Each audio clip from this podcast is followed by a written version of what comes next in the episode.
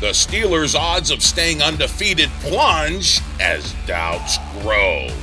Why that sloppy win over the Ravens feels like a loss. Welcome to the Steelers Update from Penn Live, where we keep track of all things Steelers so you don't have to. This is John Luciew reporting. Waiting all day for Wednesday afternoon?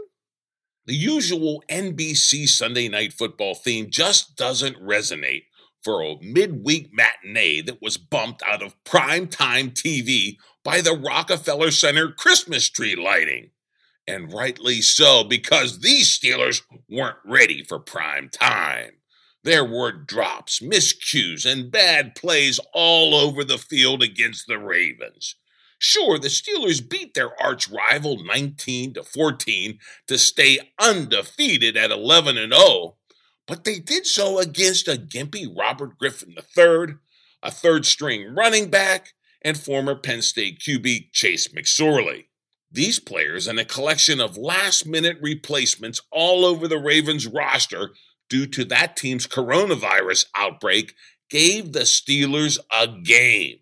It was Pittsburgh who almost let the win slip through their hands, like so many of Big Ben Roethlisberger's passes that fell to the turf. Steaming Steelers fans will point to all the ways that Ravens and coach John Harbaugh worked the NFL to delay the game, which was originally scheduled way back for Thanksgiving night.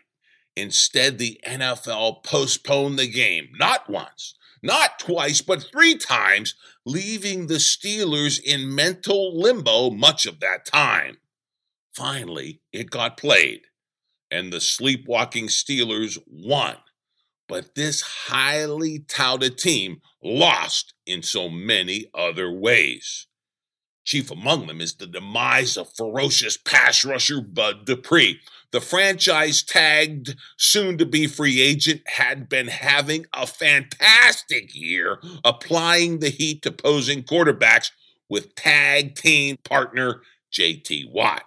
But it appears Bud has snapped his ACL on a pass rush play. He fell to the cold Field turf, then pounded his fists in the grass as if knowing right away he was done and his future was in doubt because right now he is unsigned heading into the offseason. But that's another story for another day.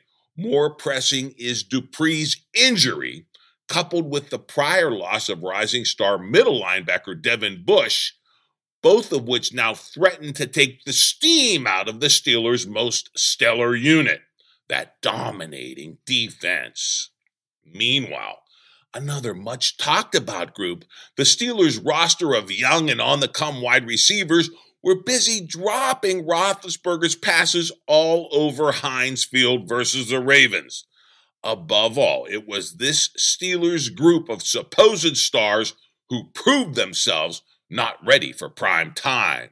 No wonder the narrative from national NFL analysts is to write off these sloppy Steelers from having much of a chance of joining the 1972 Miami Dolphins and the 2007 New England Patriots of going unbeaten in the regular season.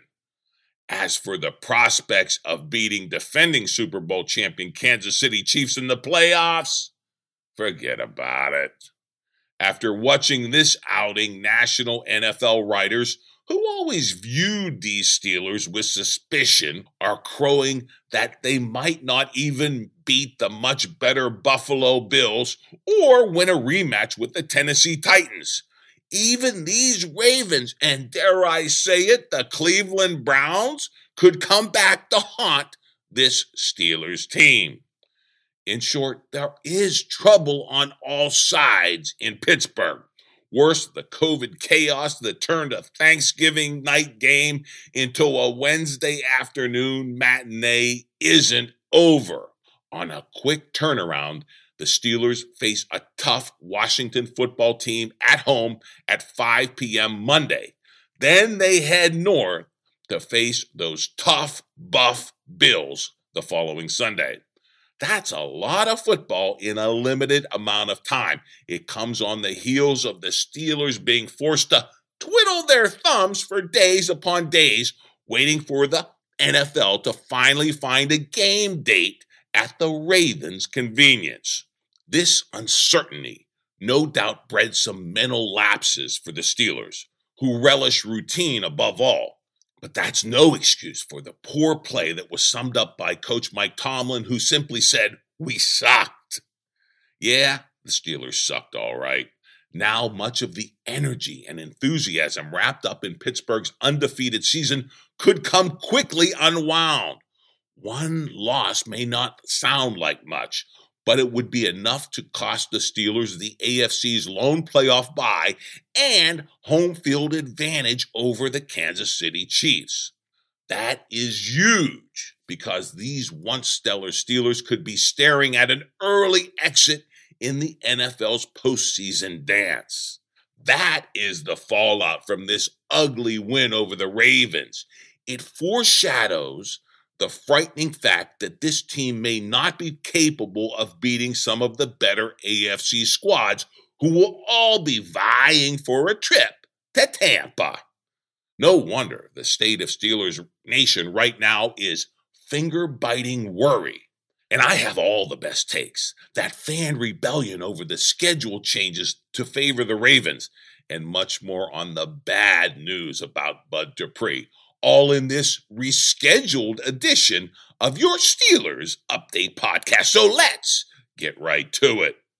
And right off the top, we go to the baddest news first the demise of Bud Dupree's stupendous Steelers season. Here is the eloquent Ron Cook with the Pittsburgh Post Gazette on the massive blow the Dupree injury deals to the Steelers' Super Bowl hopes. He writes this Quote, the Steelers have run out of luck with injuries. Bud Dupree is lost for the season after his right ACL was torn on a routine play late in the 19 14 win against Baltimore on Wednesday. Steelers will have a hard time making up for the loss of Dupree, who almost as much as anybody on the NFL's best defense has been responsible for the team's 11 0 start. He will be even harder to replace than Devin Bush, who was lost for the season with a knee injury against Cleveland on October 18th. Dupree's injury happened with five and a half minutes left and the Steelers leading comfortably 19 to 7. On a second and 10 play from the Ravens 28, Dupree started his pass rush toward third string quarterback Trace McSorley, who had just replaced the injured Robert Griffin III. Left tackle Orlando Brown Jr. pushed Dupree to the outside, an innocent technique that Dupree has faced in all 81 of his NFL games. This time, however, his right knee buckled and he went down in a heap. Dupree immediately pounded the ground with his right hand and kicked at the turf with his left leg. It was as if he knew his season, what has been a perfect season, at least record wise, for the team thus far, was over. Everyone on the Steelers sideline was sickened by this sight. Everyone still was sickened long after the game. Dupree isn't just a great player, he's a great teammate. And Dupree's injury is brutal for the Steelers, but it is also terribly sad for him personally. The team put a $15.8 million franchise tag on him in March, and he is scheduled to be a free agent after the season. His torn ACL could cost him much of the next season after a long, grueling rehab. It will cost him millions. So, this win over the Ravens, even though it came against the Steelers' most hated rival, had a stomach turning feel. Unquote. All from Ron Cook, summing up the loss of Dupree against the win versus the Ravens. And yeah, it was stomach turning, all right. And the sloppy play of the Steelers' supposedly budding star wide receivers made it all the much worse. Here's Post Gazette's Gerry Dulac describing the depths of disappointment in the way these Steelers played against a roster of Raven backups and fill-ins. He writes, quote, the Steelers looked nothing like the NFL's only unbeaten team A performance so sloppy and listless, Coach Mike Tomlin called it, quote, junior varsity in all three phases, unquote. And Tomlin was talking about his own Steelers, not the Ravens, who were without star quarterback Lamar Jackson and eight other starters. Here's Tomlin, quote, I'll be honest, I'm really disappointed in our performance. There's not a lot to be proud of or excited about, unquote. And said Big Ben, quote, I know we won, but it sure doesn't feel good. It's just not good football, unquote. Dulac goes on, quote, the 19 points and only one offensive touchdown were the fewest this season. The defense had two takeaways, including a 14 yard interception return for a touchdown from cornerback Joe Haden, but the defense allowed 93 of the Ravens' 129 rushing yards in the first half and gave up a 70 yard touchdown from third team quarterback Trace McSorley to receiver Marquise Brown. That came with two minutes and 58 seconds remaining to make the outcome even more perilous red zone failures, seven drop passes, a fumbled punt that led to a Ravens touchdown, a missed extra point, and the second longest touchdown pass surrendered this season all conspired for a 60 minute performance that was befitting of a game show time slot, not prime time. Unquote. All from Gerry Dulac summing up how disappointing and sloppy this supposed win over the Ravens really was. Asked for the reason for the Steelers' mistakes, Tomlin simply said, quote, us sucking, unquote. Now, the coach refused to blame all this strange happenings in the game on all of the postponements of the game that really did service the Ravens. But Steelers fans did not. And there is a great take, a Twitter meme that is so good you have to see it. I'm going to have it in my Penn Live column, which is available Friday morning. So you got to open it up and view it. It is worth a laugh for sure how the NFL absolutely coddled these Ravens in rescheduling and rescheduling this game.